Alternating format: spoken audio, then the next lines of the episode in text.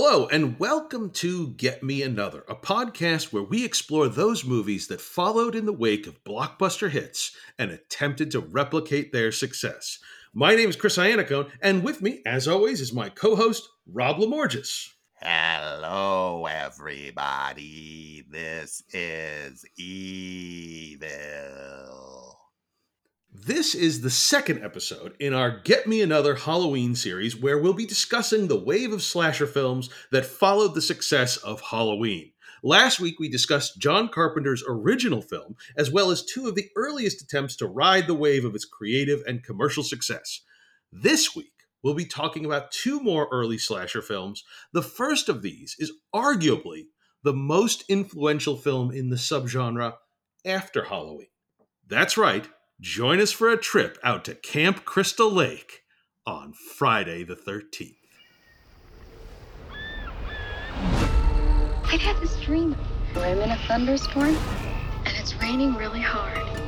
It sounds like pebbles when it hits the ground. I try to block out the sound with my hands, only it doesn't work. It just keeps getting louder and louder. And then the rain turns to blood. It's just a dream.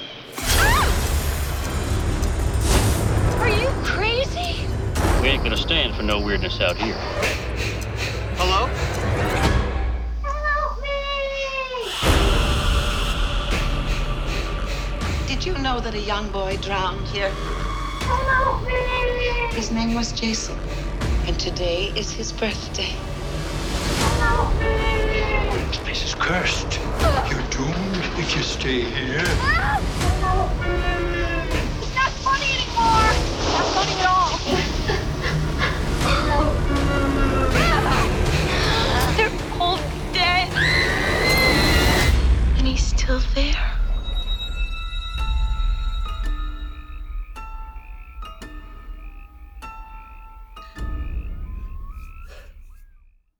In a sense, Rob, I think Friday the 13th is a movie that perfectly captures the Get Me Another concept. Like, this film was explicitly made to capitalize on the success of Halloween. According to writer Victor Miller, producer director Sean Cunningham actually said to him, Halloween's making a lot of money, let's rip it off. But whatever the original impetus, Friday the 13th turned out to be a pretty great movie in its own right. Yes, Chris. I uh, and I'm going to be upfront with everybody. Uh, I have a very unpopular opinion, even amongst Friday fans. The original 1980 Friday the 13th is the best film in the franchise.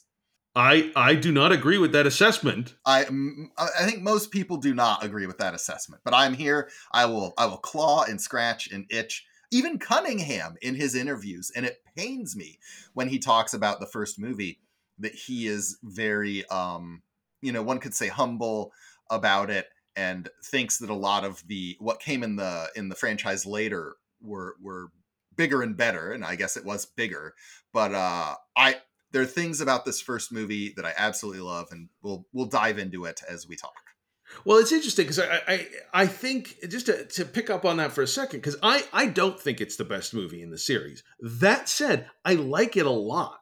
Uh, I think it's a really good movie, and and it's one of the key differences I think between Halloween and Friday the Thirteenth. Um, I think a large amount of the influence of Friday the Thirteenth comes not only from this film but the subsequent sequels. Um, whereas with Halloween, if they had never made a sequel to Halloween, it would still be one of the most influential horror movies ever made. Um, to me, Friday the Thirteenth is more like James Bond in that regard, where like Doctor No, you know what Doctor No did with that series, you know, it, it it set the formula, but subsequent movies added to it and refined it. That's what I feel about Friday is that that you get a little bit more added with each one, especially for the second, third, and fourth movie. Uh, but that said, I really like the first movie. I hadn't watched it in a while, and I rewatched it for this, and I, I really, it was really good. It's a really good movie in and of itself. But I'm not sure it would have had the same influence if you hadn't followed it with sequels. I agree with everything you just said. Uh, it is not the most influential Friday movie. Uh, without the sequels, it probably it probably would be like a Terror Train or a Prom Night, as opposed to a Friday the Thirteenth. That's what I was thinking. Yes, in in the in the the league of My Bloody Valentine or the Prowler, like it, it's it's a really good entry in this type of film. Yeah, but what I love about it is that some of the things that it takes from Halloween, I think it it goes even further with. Sure. Uh, and that to me is the that 70s uh, quasi documentary kind of Robert Altman feel to hanging out with the kids, the teenagers. Yes. Which Halloween 100% had. Uh, you can say that that also stretched back to Black Christmas. It's not Mhm. something that just got invented in the later era. But this, and I think when I was younger, this very element of Friday the 13th was one of the things that turned me off and made it one of my least favorites in the franchise. Interesting. Is that to me, it felt like a lot of boring stuff, right? When I was a kid, kid myself.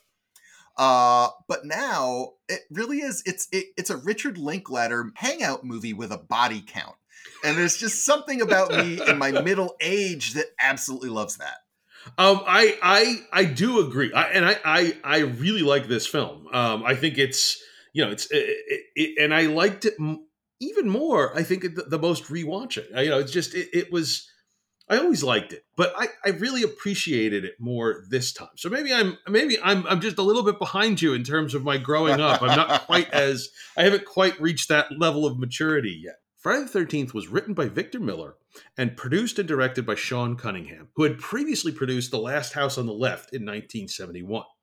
The film was originally going to be titled A Long Night at Camp Blood, but the success of Halloween prompted Cunningham to change it to the date centric Friday the 13th.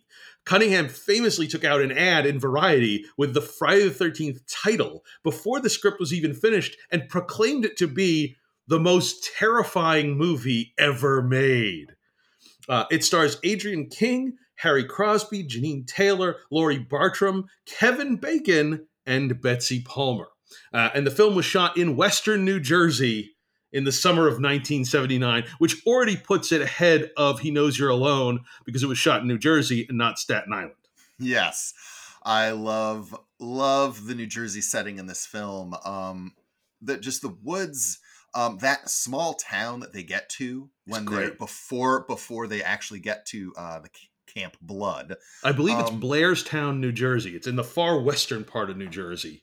Yeah, and on that uh that Shout Factory Blu-ray set, you do get a uh a a vision of that town now, and I think one of the locations is now like a Friday memorabilia store. I do- actually did watch that special feature this week, and Yeah. uh, and yes, and, and it's it was great because it was all. It's interesting. They uh, Friday the Friday one and two were both shot in the Northeast. Uh, with the third film, the series moved out to California, but all the stuff for the first Friday was shot in New Jersey, where all the stuff for Friday two was shot in Connecticut. Friday the Thirteenth was a turning point in terms of depicting more graphic violence and elaborate kills. Uh, this was made possible in large part because of Tom Savini's innovative makeup and effects. And while it was produced independently, a bidding war emerged for the distribution rights to the film, with Warner Brothers, United Artists, and Paramount all trying to avoid making the same mistake twice after passing on Halloween. Paramount ultimately won U.S. distribution rights, while Warner Brothers distributed overseas. Uh, I also want to mention the iconic Friday the 13th score composed by Harry Manfredini, um, which is just amazing. It- It's it's the sort of thing where like a lot of aspects of this movie are not quite as good as Halloween, but pretty darn close. And the score is kind of per- perfectly representative of that. Yeah, I mean, looking at Savini, looking at Manfredini, right? They give you something different than what Halloween had. Mhm. But in general, both of these films, Halloween and Friday the 13th, had, uh, you know, and again, this is, as you say, less of a clockwork professional craftsman crafted film, right? It's a Mhm. lot looser. I actually think it fits it fits the setting and the story and what they were going for, frankly, I think. But in both Halloween and here, uh, in different departments, though, you have people who were early on in their careers who had great, who went on to great careers. Uh, I, Absolutely. you know, uh, Savini with special effects, I think, is very much, you could say, uh, in the league of getting Dean Cundey early in his career to be your cinematographer, right? And Yeah. then Manfredini's music is as iconic as Oh, yeah. Carpenter's score. You don't have a director comp, but what I love about the Friday the 13th score, and this again just goes to the influences going over time and how it, uh, that's not always a bad thing. In my order of of uh, of chronological order, the best Bernard Herrmann scores that he did not write are Jaws, Yep. Friday the 13th, and then Yes. Reanimator. Uh, Reanimator would be the third. And Absolutely. like they show their influences and and Friday the 13th also shows its influences from John Williams Jaws score but it it really isn't the same it is its own thing and on again on the if you ever get a chance on YouTube or disc extras listening to Harry Manfredini talk about the score and like how he thinks of music is just a joy uh Yeah. this is a guy who anyway, he just gives so much thought, and I love his work. And that. That's well, what I'm gonna apparently, the, in in the first Friday, music is only present when the killer is present. That is what Manfredini has said, and I haven't I haven't gone back to try. I didn't wasn't tracking that when I was you know watching it. I'm not sure that's 100 percent true. It is not hundred percent true. Yeah, and I, I, can feeling. tell you, I can tell you exactly when it's wrong and why it's wrong. Please. Um, when uh, like what Jack and Marcy are in the truck with, is it maybe Ned and Oh, I yeah. the other. They're they're driving to Camp Crystal Lake that first time. They're Yes. going down that old country road. They're hooting and hollering, and you've got some Jerry Reed esque banjo music.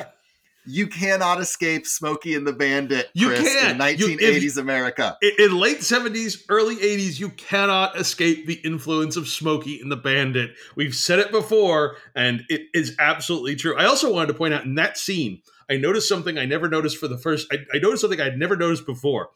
Um, on the dashboard of that truck is a paperback copy of The Godfather by Mario Puzo, which, of course, the movie of The Godfather was produced by Paramount, who would eventually pick up this film for distribution, although they wouldn't have done that by the time this, because it was it was made independently and then sold. So it's just sort of serendipity that The Godfather is sitting on the dashboard of the Hmm. truck when they are uh, when they are driving to the camp for the first time.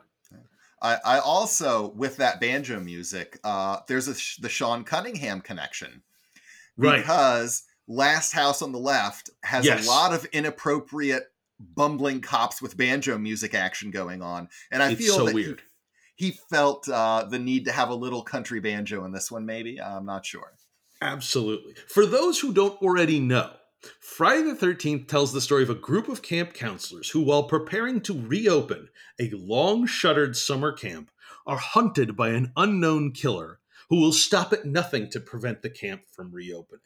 Um, and, and I should say, because I always forget until the last minute, we are going to talk about spoilers. This is the first movie in our Get Me Another Halloween series, which has been been focused on a mystery where it is it is a who done it um you know the, the films that we talked about in episode one all of them you knew who the killer was from fairly early. It wasn't about the mystery of the killer's identity. Here uh, and in and both of the movies we'll talk about today have have that in kind of different ways uh, here the killer's identity is sort of a, a- central thing and we are going to talk about it that said if you haven't seen friday the 13th before now I, I'd honestly be surprised if you're listening to this podcast to begin with. But if you haven't, uh, you know, you know, pause it and go go check it out because it is a terrific movie. Um, and you know, it's it's it's a really good movie for the type of movie that it is. It's really good. Um, right from the beginning of Friday the Thirteenth, I think. uh, Let's talk about some of the differences between it and Halloween because I think it's I think it's it's interesting and instructive. Uh, both of them feature young people who become the target of a knife wielding killer.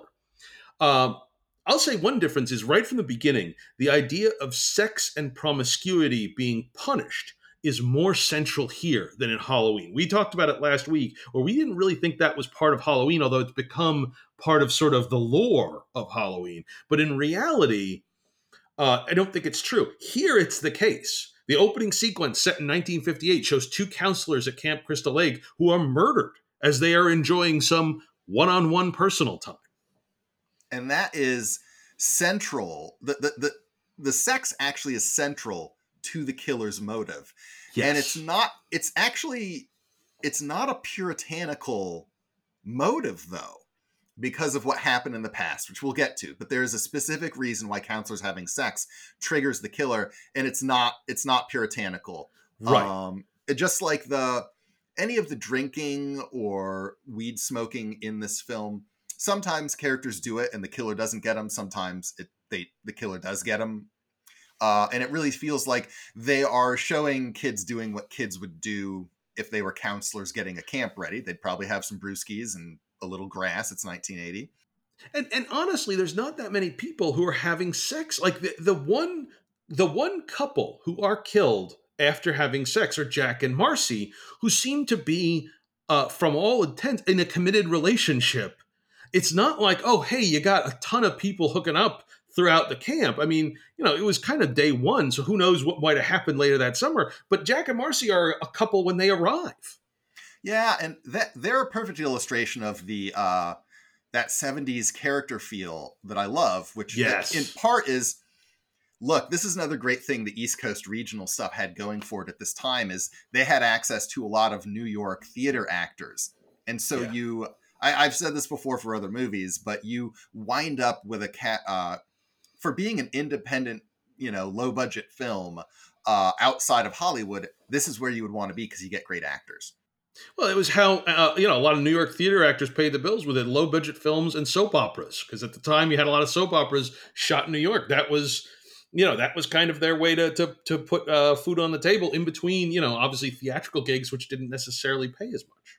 yeah and with uh and so you get those performances with jack and marcy which sell it but they're written it, it is a very sweet relationship like these two they're not just a couple they're they're in love and Yeah. one of my favorite little moments uh which is i think directly before ned gets killed which we'll get i want to talk ned in a moment but uh they have that moment where they're kind of like going over a log to kind of cross a little part of water right Jack Mhm. and Marcy are walking, and they kind of have this little, like, almost like little, like, uh, dance as they're going across, where they're kind of like goofing around with each other, and it's just so like naive and sweet. It's the kind of thing that two young people in love do, um, and it's Yeah. not, and it's it's taken from a long shot, fairly far away, so it's not like they're. Uh, I just think like the directing choice there to to let them those characters have that moment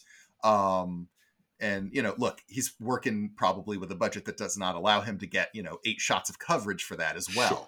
but it's still like i just think it's a very effective choice and and i love their relationship uh that- yeah Absolutely.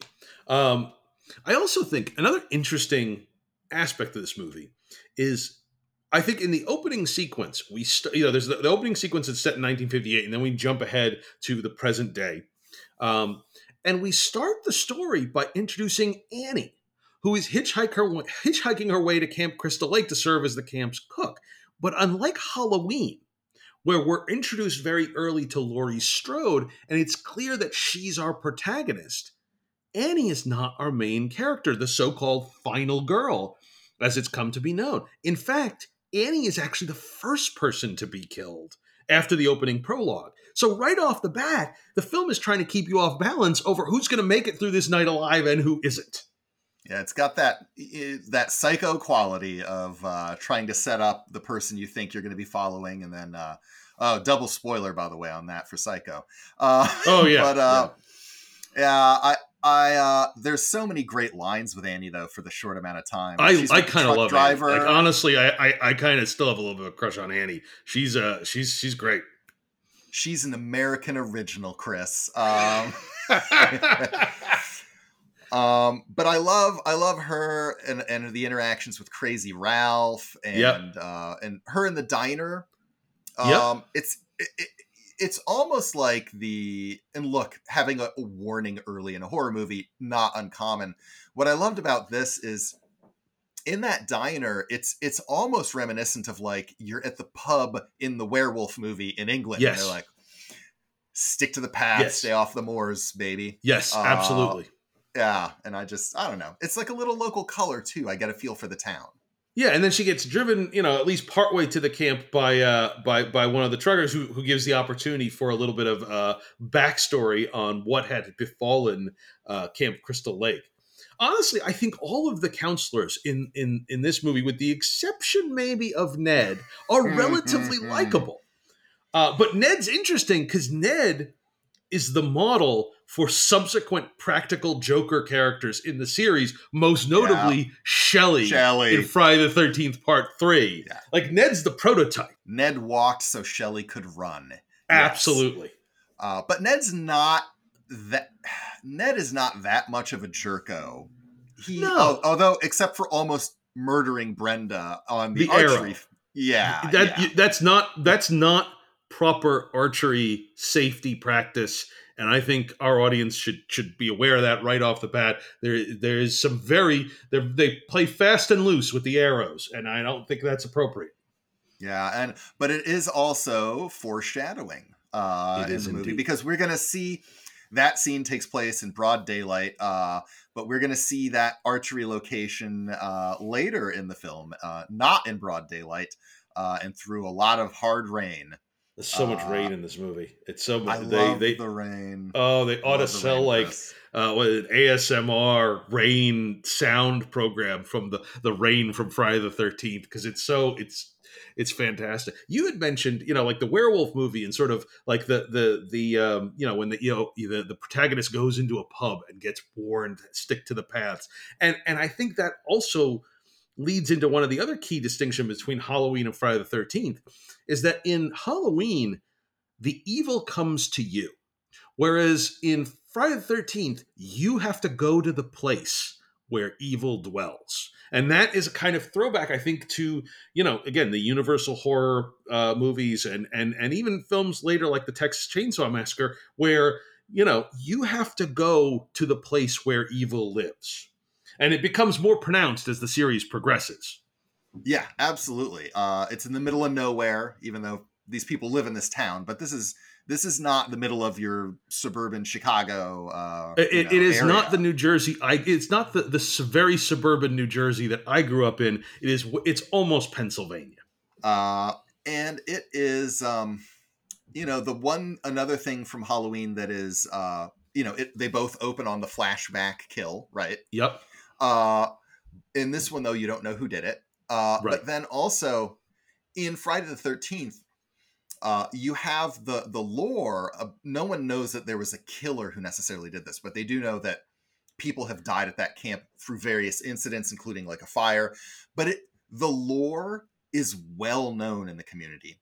In Yes. Halloween, no one knows or remembers or believes other than Loomis.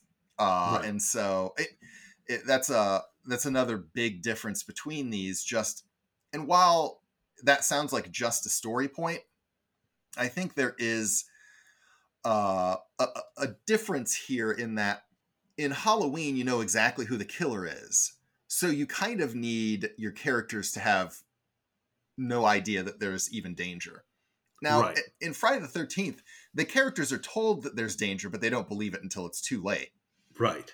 but the community at large because they're coming in as outsiders they cannot believe crazy ralph they cannot believe the truck driver they can you know to them it's just you know oh, it's, it's tall they're, they're, tales they're crazy locals. Yeah, and it's interesting because this this movie, unlike all three of the movies last week, Halloween, When a Stranger Calls, and He Knows You're Alone, all of them had. Well, obviously Halloween has Loomis, but the other two movies had Loomis type characters.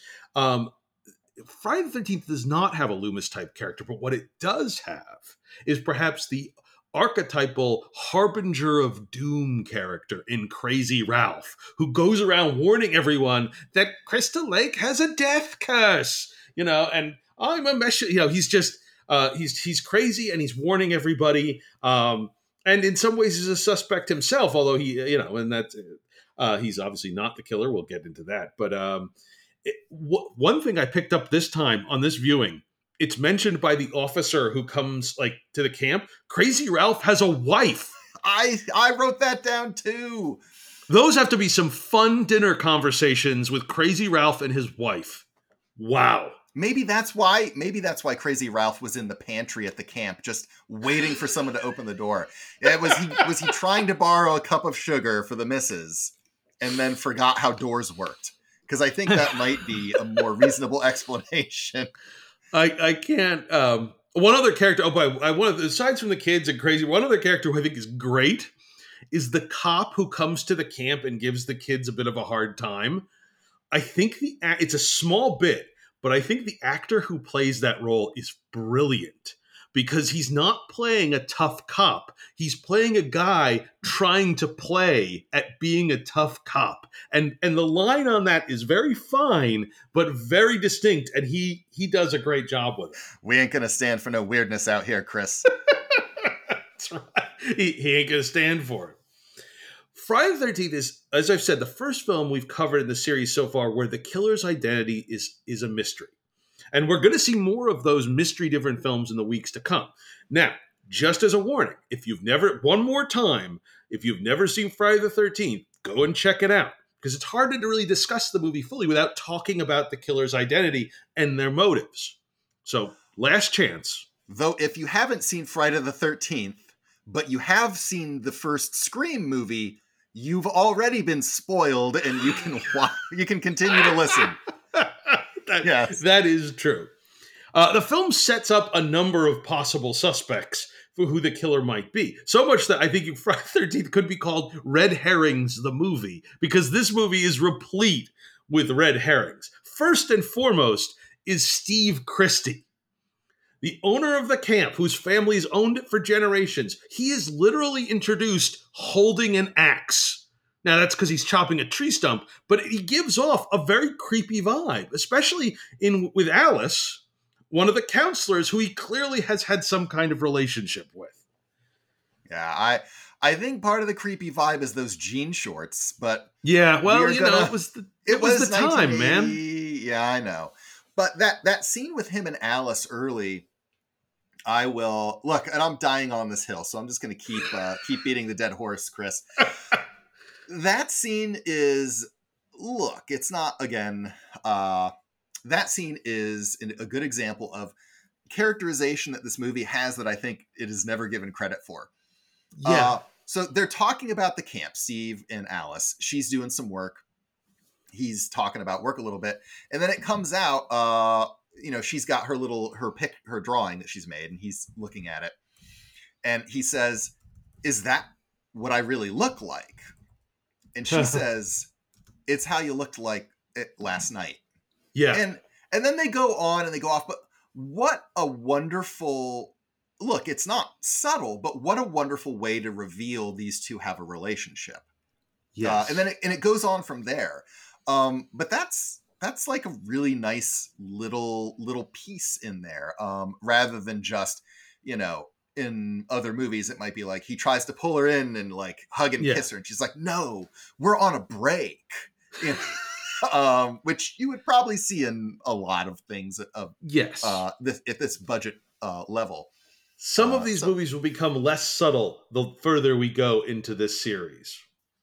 Um, I uh, but there are a few things that they intentionally like. th- They they clearly the film wants you to think that Steve Christy is the killer, and he has. They have Christy leave the camp like about halfway through the movie. You know, he has the the the opportunity. Uh, he drives the same type of jeep that the killer drives, and that's again a red herring. Um, the thing working against Steve Christy is what's the motive? Like, if he sunk so much money into the camp, why would he kill everybody? Unless you know he's just deranged. there the moment when you know Steve is not the killer it's well before you see the actual killer Steve is in town Yep. he's paying for his meal. The meal is $2.25 he leaves $3 and says keep the change. That is a 75 cent tip on a 225 meal in 1980 that is over 30% this is not a man who's going to the kill people. Not No. the killer. No. I agree. Also, I will say what what undercuts his position as suspect number one is the fact that he's the first person we see killed in the trailer. yeah Whoever cut the trailer was clearly not trying to keep that illusion of. um, Yeah, but you have other suspects too. Crazy Ralph is a suspect. Like he could, you know, like it clearly wants to think any of the local townsfolk that we see at the beginning. And it's what I find so interesting about Friday the 13th is it turns out the killer is none of those people yeah, so we will and we'll get into the who, but like one by one, we see the counselors are hunted down. Ned is lured into a cottage, and we later see his body on top of a bunk bed. Jack is famously killed by an arrow through the throat while laying in bed. By the way, how long was the killer under that bed? Uh, a very long time. And also, yeah, because dead Ned is on the top bunk, which yes, I I know they probably would have seen. I didn't care, but I did I did pause it they did bother to put a giant duffel bag on the other side of dead Ned. So they're trying to sell the fact that maybe they wouldn't have seen, but that it's not like that top bunk is seven feet in the air. I think you would have still seen over the duffel bag. But uh, uh, you later have Marcy who gets an axe to the face in the bathroom. Brenda is lured to the archery range, or her death actually happens off screen, like Ned's. And then finally, Bill is killed while checking the generator, leaving only the killer and Alice. Um, and I think it's what interesting. One clue that is that the killer looks normal enough that Annie would be willing to get into the car with them. Like, and and Steve Christy greets the killer with familiarity before he himself is killed. But what makes it so interesting to me is that it's impossible to solve because you never meet the killer before the reveal. The killer is, of course, for those, God, I hope we've given you enough spoiler warnings. I think we have. But so if you're still with us, the killer is, of course, Pamela Voorhees, whose son Jason drowned in 1957 due to the carelessness of a couple of horny camp counselors. Yeah, they were getting it on instead of watching the pond or the lake. Oh, not pond, lake. It's Crystal Lake, Rob. Uh, I sometimes, sometimes you you start slipping in your uh, middle age here, but it's uh they should have been watching the lake. They weren't, and this is where the obsession with sex is born right. out of an actual story point in the movie. It's not a. Uh, it's not puritanical. You know, it's not. Oh, that's no. it's it's that you were were shirking your responsibilities, and my son died as a consequence it's easy to overlook this from our time period, but I just have to call out in 1980 to have had the killer not only be a woman, but one who yeah. was killing due to a mother's love. Yeah. That is amazing. I mean, and and a, a giant twist and very very unsettling um, that is not something that you'd seen a lot of at that time period. Uh, I know, I'm sure there are, you know, female killers in movies, and I know, look, you know, you've got a lot of vampires and things that that'll fit that sure. bill, but to have an ordinary psychotically broken woman doing this uh, I, is was super unique and something that opened up a door. I think. Uh, n- not for most of the movies that followed immediately in its wake, but it right. opened up a door long term. Yeah, and I, I think that Pamela Voorhees is basically the inverse of Norman Bates from from Alfred Hitchcock's Psycho. Whereas Norman had a dissociative personality disorder that led him to speak in his mother's voice and kill as her, Pamela speaks in the voice of her son, or at least what she imagines her son to be. Uh, and you know, saying, Kill her, mommy, kill her. Get her, mommy. Get her. Uh, honestly, this movie would not work without the incredible performance of Betsy Palmer as Pamela Voorhees. This this movie could have easily fallen apart in the third act, but she is absolutely convincing and terrifying and pitiable. And in lesser hands, I think this just wouldn't have worked. And I'm thinking about like the the end of the third act of He Knows You're Alone, where the killer's just somehow comes across as kind of goofy. Betsy Palmer's never goofy. She's stone cold crazy and absolutely terrifying, but never, ever goofy. Um, she's a force of nature in this movie. Uh, there's when she first meets Alice, what I love is that at the beginning of it, and look, at this point in the horror movie, you as the audience already know, oh, this is this is gonna be bad news, right? Right. But Alice doesn't. And the right. way that it's played is that Mrs Mrs. Voorhees in the beginning is going through that she's shocked by what she sees, and she starts go- talking about going to the cops together. And it really is playing like this was Mrs. Voorhees' plan. It, it could end now. The camp is not going to open up. Right. And so you call the cops and do it. But as she starts play acting more at this, this is where the the crazy comes in. Oh, my Lord. So young. So pretty. Oh, what monster could have done this? Bill's out there. Oh, God, this place. Steve should never have opened this place again. There's been too much trouble here. Did you know that a young boy drowned the year before those two others were killed? The counselors weren't paying any attention. They were making love while that young boy drowned. His name was Jason. I was working the day that it happened, preparing meals. Here, I was the cook. Jason should have been watched every minute. He was. He wasn't a very good swimmer. We can go now, dear. I think we should wait for Mr. Christy. Oh, that's not necessary. I don't understand.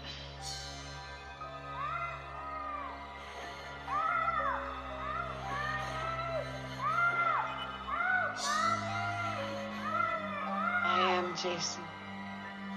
I am.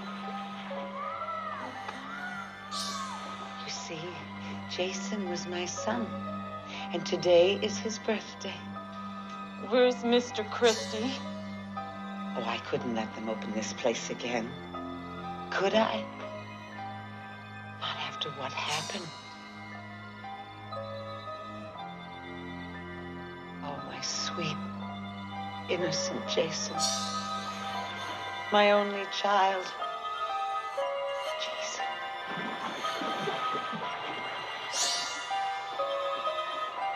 You let him drown. You never paid any attention. Look what you did to him. Look what you did to him.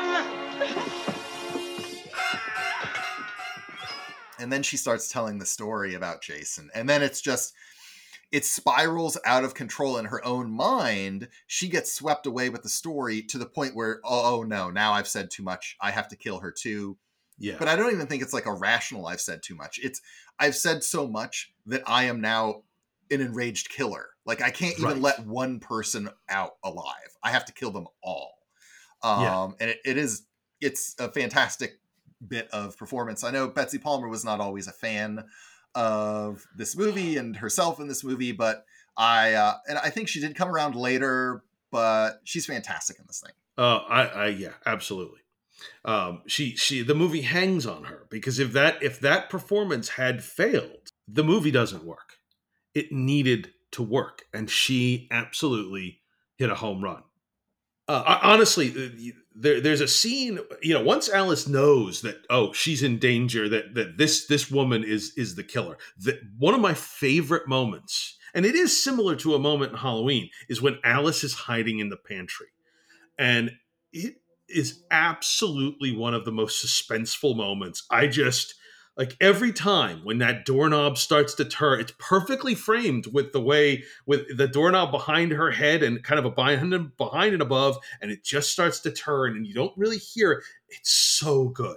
Uh, the, the the whole end sequence of this movie is so good.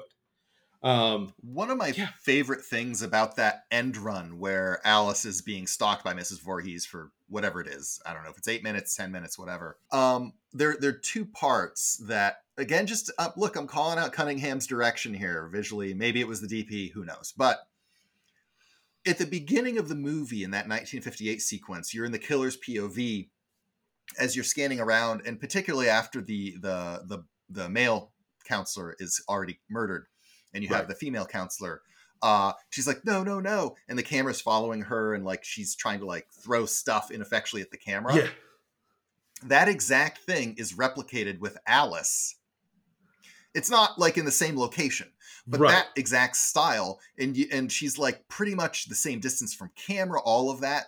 So they've they're Yeah. recreating it now um, as a as a way to connect it, and they've never done that with any of the other kills, you know, in the in the movie in the present day. And additionally, that beginning sequence that I was talking about there ends with the you start to go to that stuttered slow motion and then into the freeze frame Yeah. when that last female counselor is killed in 1958, right? Yep. You don't get slow mo again until the end of not the very end, but the uh, the climax of the fight with uh, Mrs. Yes, Voorhees, where- where, you get the uh, very famous Tom Savini effect. Yes, of the, of the beheading of Pamela Voorhees with a machete on the beach uh, of Crystal Lake, and and, and it's a it's, it's a great moment. It's it's it's um, you're right. You're right. You don't get the slow mo again until that moment, and it's it's reversed. You have the horror, the look on on on Betsy Palmer's face as she realizes what's going to happen just before it happens. Um, Because at that moment she's thinking, I really should have shaved my knuckle hair because they're about to see it all. Um. And, of course, uh, after that happens, uh, Alice pushes. She gets in a canoe and pushes out to the middle of the lake. You know, for some measure of safety. And of course, we have the final jump scare when Alice wakes up in the canoe on the lake, and a decomposing Jason jumps out and pulls her under the water. Uh, this scene would serve as the acorn for the sequels. But when they made it in that first, it was intended as nothing more than a final jump scare, like at the end of Brian De Palma's Carrie, where the hand comes out. You know, like it's it was always intended to be a dream. Jason was never intended to really be under the lake, but then they're looking for somebody because you know Mrs. Voorhees was pretty well dispatched at the end of Friday the 13th. So they're looking for a killer for Friday the 13th part two. And said, well, what about Jason? Even though it makes no sense that he, like, if he lived, why wouldn't he go back to his mom? You know, like, what? I never understood that logic. No, There's no uh, logic. And uh, but that sequence uh, or that you know, little scene sequence at the end, and they they talk about this uh, in some of the the extra materials, but they had said, you know, Manfredini had to have music that signaled the movie was over and every Right. Alice was safe. And they said in order to really sell it, they had to go for a very long time, which they do.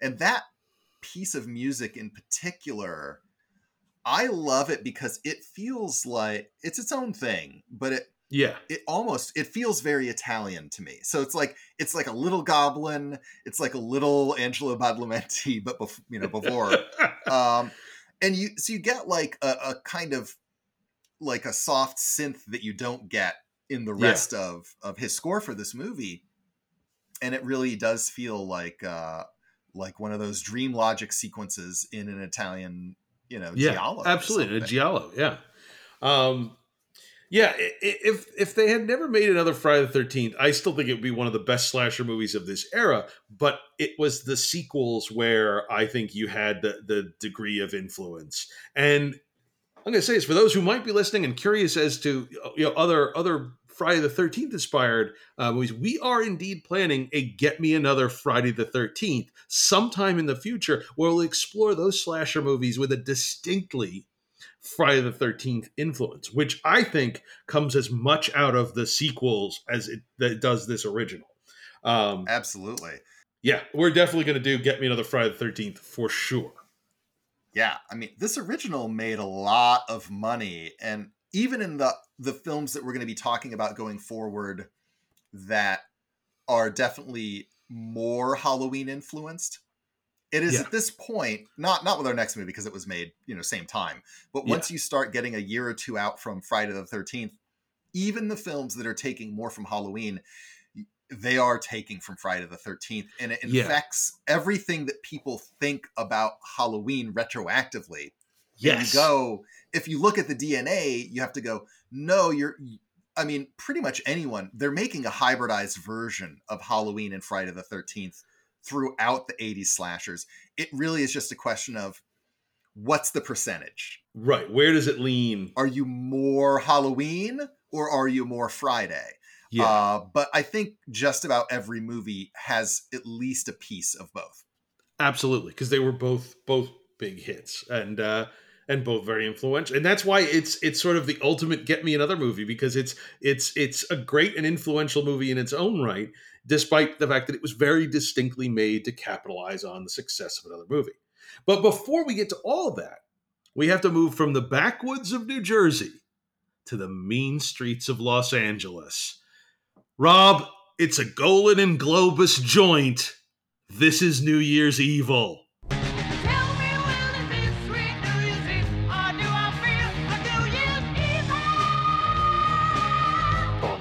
Night they were celebrating New Year's Eve, he was out, ending their life. I'm going to commit murder at midnight.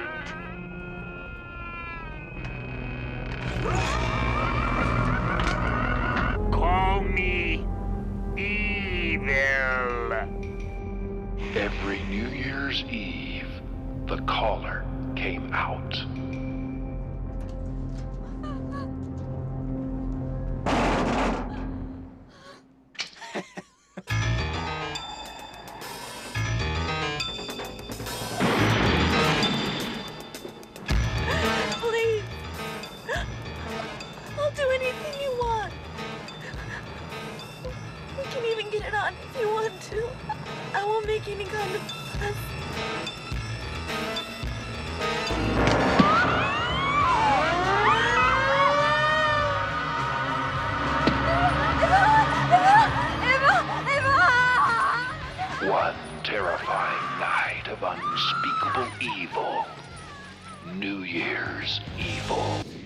Now, Rob, I got to tell you, this is one of the few movies in this series that I had not seen before.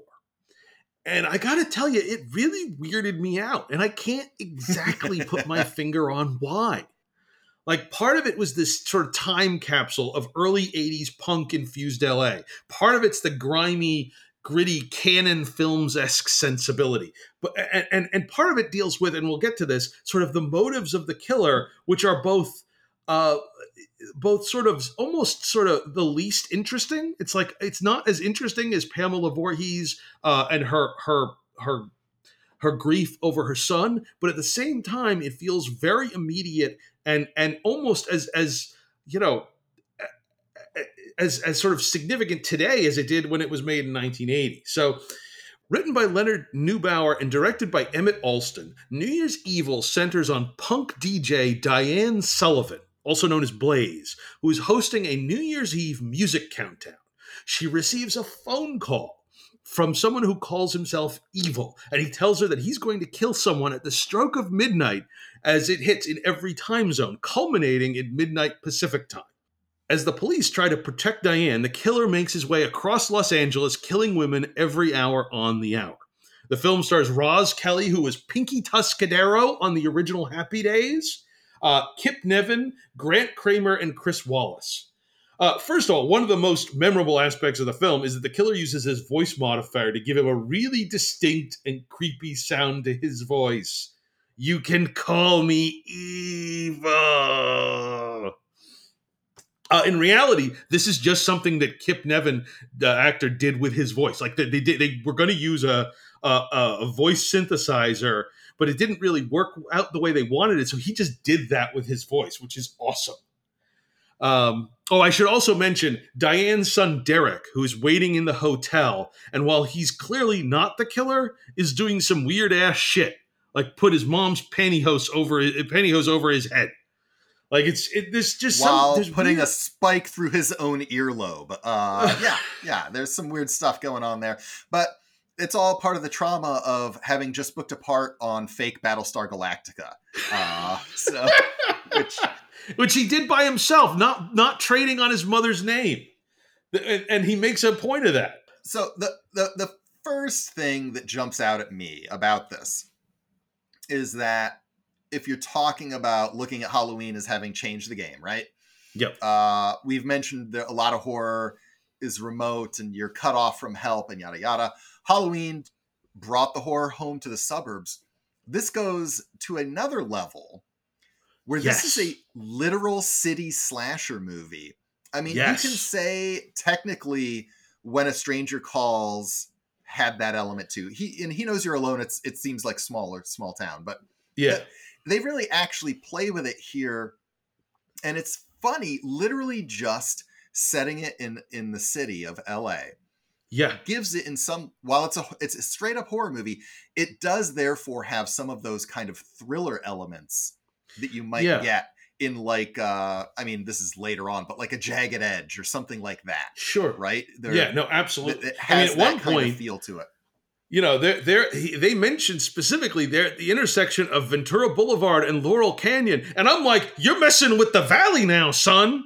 Yeah, and that is uh that liquor store. If it was ever at, actually at that corner, it's not there now. I can assure you. Uh, so you will not be able to visit the dumpster where Evil dropped off. Uh, uh, or no, Uh, hid. He hid, but that's He hid, yes, he hid, he way, pops out. Um, we- what's interesting about we also spend a great deal of time with the killer. Like most slasher movies, set up a pool of victims, and then the story will stay with them wha- as the killer kind of takes them out one by one. Sometimes it splits them into multiple groups, so one group does not know they are in danger while the other group is facing the danger. We see that in Friday the Thirteenth.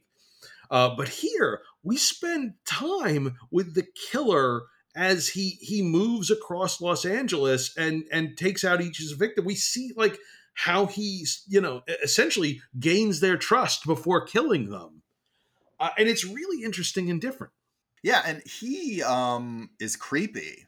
You know? Oh yeah, and look, he's totally you know this is totally is creepy. you know th- this isn't in, in, in the movie in general it's it, there's an acting style to it right this is you're not you know this is not a method movie or anything but i but i'm not i also want to stress that the performances are good it is Yeah. just a little more slightly more stylistic slightly more heightened but uh he both he and you know and blaze uh or Yeah. diane in the movie uh as characters because they both have to really carry this movie um you know they're the two pillars like without without them they don't work Well, it sure as hell ain't the cops who are about as useful as my goodness. And that was it, it- the other. It's like let me a couple of things. One is that there's this Cannon Films layer of seediness to the urban setting of this movie, and this is very typical of you know Golan and Globus productions. Like there's the opening where you're seeing punks cruise down Hollywood Boulevard in the opening sequence. And honestly, it's one step away from post-apocalyptic. Like there's one push in early '80s LA will turn into Mad Max. Like it, it, it feels like that.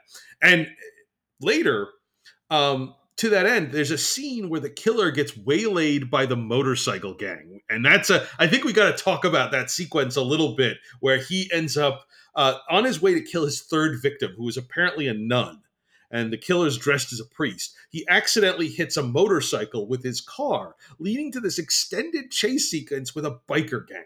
what i found very interesting to me about that that sequence is unusual because we've spent so much time with evil.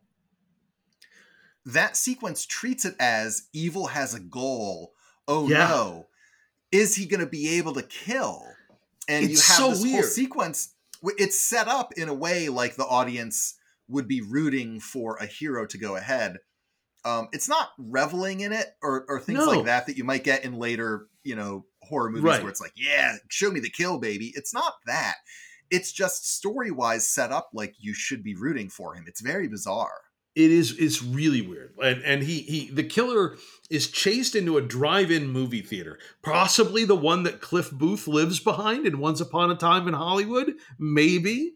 Um it is the van nuys drive-in. Van Nuys drive-in, absolutely. Uh, and there he kills one of the bikers, and then he steals a car with some dude's girlfriend in the back seat. And it's this bizarre sequence that ends with him attempting to kill the random girl in the back seat, but she's able to escape.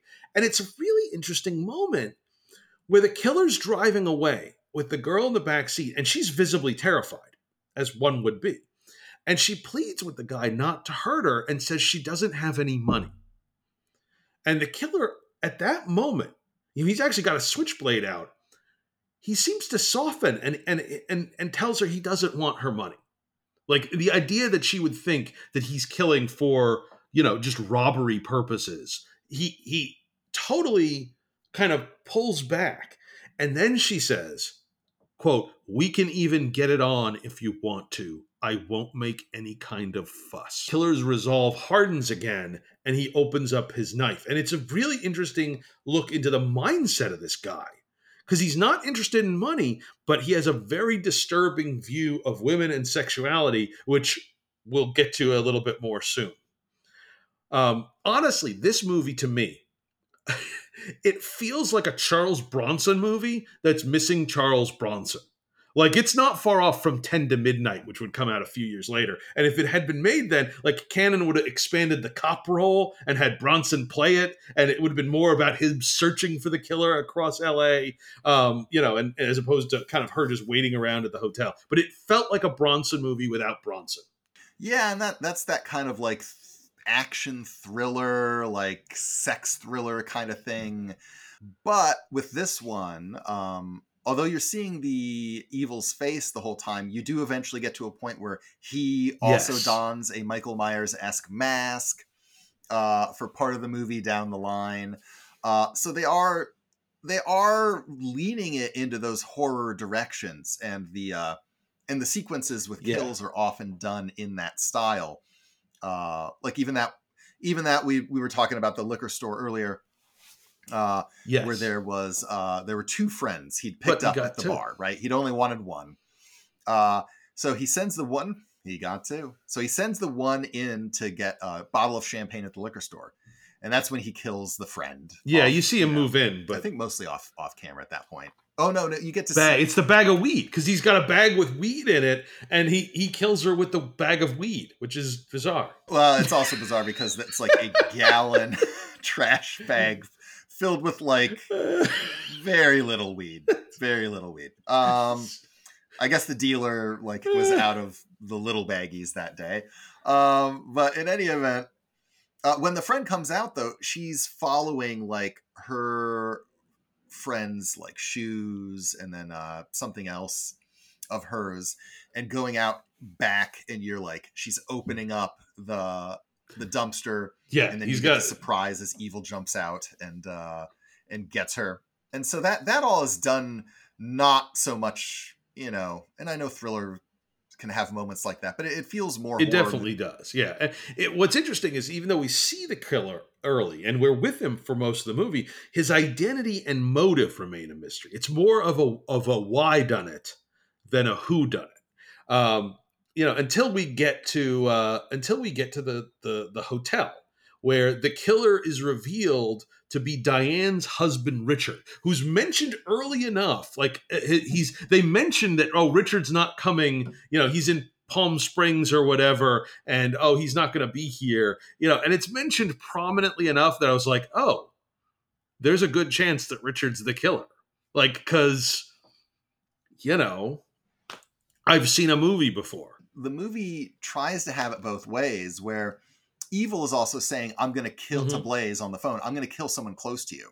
But which so it's like oh maybe the husband's in danger kind of like uh you know the dad in scream or something right? But the problem is they also show you and while they don't uh, they also show you that uh what someone who works with blaze what roz? Oh yeah, the the, the woman at the beginning, yes. Yeah, there is a kill at the beginning who clearly has a working relationship with Blaze, and so we already know that he killed someone close to her. So it doesn't sell the maybe the husband's going to get it to angle that well. Uh, but the, the, the movie does try to play it that way at a couple points with with What, Blaze. what's cops, interesting is that his motive seems to be kind of this fairly boilerplate misogynistic bullshit about women that wouldn't feel out of place on a men's rights subreddit. Like he's got grievances about how Diane treats their son, and he's just got a lot of negative feelings about women in general. And it, it's it's odd. Well, first of all, it's weird that the whole build up to this amounts to a really twisted family drama. Like it's really about you know the this this really weird. It's like it's the most bizarre domestic violence situation of all time because he's like he frames it as I'm this you know crazy killer. Really, he's just trying to get at his wife who he hates for misogynistic reasons. But what's odd is that the motive felt kind of underwhelming to me because I was like, oh, it, it's that's that's that's it. It's just that oh he hates women. Okay, but at the same time, like that is a far more common motive for violence in the world than you know believing you are getting revenge for your drowned son 20 years you know later. It's it's it is a much more you know that is something that happens in the world every day. So in some ways it was like well this actually feels more germane because it's it's it's like there are people who have these feelings out there. Yeah the, the movie also it's splitting the difference because yes. it gives him two motivations everything that you just talked about. But we also find out that he was a former patient at Crawford Sanitarium, yes. which is where one of his kills takes place. In a sexy time nurse thing, very reminiscent of Halloween 2, but this would have been concurrent or slightly before. Uh, it would have been before. Halloween 2 would come out uh, like almost a year later in late 1981. This was uh, around December 1980 but uh so it's it's almost like they didn't think that either one like oh if it's if it's just that he was an escaped from the sanitarium but then was well enough for a while to have a, a wife and kid but now he's gone crazy again that they wanted to give an extra boost and it it's kind of like no it's they it, don't really connect the two strange. at all and you know it's fine but the, the the crazy gets played more because it really does feel like Derek the son has inherited uh, some some tendencies from the dad. Derek's not 100% uh, totally sane uh, with some of what we see with him. I, I think pretty much in every scene Derek's in. No, he's doing some weird shit. The boy you just know, ain't right. Uh, Richard the father attempts to kill his wife with an elevator. Um, which is funny because most of the kills in this movie are very understated. It's you know he uses a switchblade, he kills the woman woman with the plastic bag. Um, you know, this is not the elaborate kills of Friday the Thirteenth until you get to the end where he's got this this overly elaborate wily coyote plan to send her up on an elevator and then come crashing back down.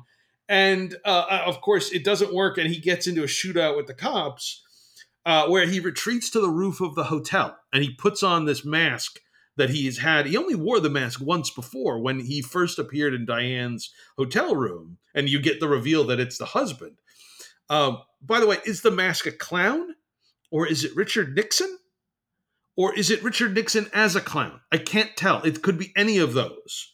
Uh, I'm not sure what it's supposed. But then he's cornered by the police, and what in what genuinely took me by surprise, he takes a leap off the roof. Yeah, he falls from a very great height and this is where you then get every time. Uh, I have to. I have to every time, Chris. Uh, unlike unlike Halloween, when they look down, he is there. His body is still there on the ground and dead. But that is not where this movie has its final twist to tell you that the horror might go on. Which, by the way, they never made the sequel, right? No, you never. You never got um, New Year's Evil Day. New Year's Day Evil. It would have been, you know um, you have the final tag where Diane is being driven away in the ambulance and revealed that her son Derek, now wearing his father's clown Richard Nixon mask, is behind the wheel. And just as the clock strikes midnight in Hawaii, is is has now he taken up his father's mantle. We never found out because they never made New Year's Day evil. Yeah, I might have gone for Saint Evil's Day. Ooh, oh, I like that. You know, give him give him a couple more weeks. Yeah, but you know, I, I I like this movie, but again, it weirded me out. Like there was something about the whole thing that just sort of unsettling. It was a really interesting sort of snapshot of sort of punk era LA. Uh, and the music, oh, I should say, there's more music in this movie than almost any slasher movie I can think of, uh, and it's great. It is all like punk, new wave, uh, you know, it's sort of vintage stuff, and it's great. You will hear uh, in the first 20 minutes of this movie, you're going to hear the theme song New Year's Evil about 50 times. Uh, but it's, it's awesome. You love it. No, I, I really wish they had put it in even more. Uh, and then as the movie goes on, though, uh, you do get other songs all written for this movie. And Chris, I noticed something in the credits about said music in this movie. Please. Uh, and I, uh, true to form, uh, forgot to look this up. but all of the songs, not the not the score, but the songs that were written for this movie, right? Uh, some of them are copyright with uh, Go Glow Music. Well, as a co-copywriter, but right. every every song in this movie, Chris, is copyrighted by Man Your Y O R Music. is there a connection with Yor the Hunter from the Future? Oh, oh my god. Oh my god. Because who puts your like what word is that? There I just I'm in my mind, the people who wrote this music emigrated to Italy and started I- making I- movies over there. That's all. Rob, I love that idea so much so it breaks my heart to to disabuse you of the notion. I think it is Menahem Golan and Yoram Globus. It is taken No! from Messieurs Of Golan course. and Globus's first names. This is why you need two heads uh, there that are better than one. I was so focused on it having a Yor the hunter. Oh God, I wish it Future did because oh, you I know, the Your Hunter right from the Future theme song. face. I play it all the time. My wife loves it. She says, uh, "No, you know, it's it's it's popular around the house." Uh, um, yeah, it, I like New Year's Evil. It just uh, there was something about it that just kind of like I, I kind of just sat there unsettled for a bit, and you know, everyone was like, "What's wrong?" I'm like, "Yeah, you know, New Year's Evil." Like it kind Well, of I- unsettled me. I, I and I I really like that quality because this is not a paint by numbers slasher by any stretch of the imagination. It is it's weird, it's a little wonky at times, but it's always entertaining. And most importantly, they say the title in dialogue. So Yes. it really it's got a lot going for it. It does. Um, I think that brings us to the end of today's episode. But please join us next week when we'll explore two slasher films, both featuring Halloween star Jamie Lee Curtis. Put on your tuxedo because it's prom night. And then afterwards, we will be getting on the terror train. Thank you so much for listening. We are your hosts, Chris Iannacone and Rob Lamorges. If you've enjoyed the show, please consider subscribing and following us on Twitter and Instagram at Get Me Another Pod.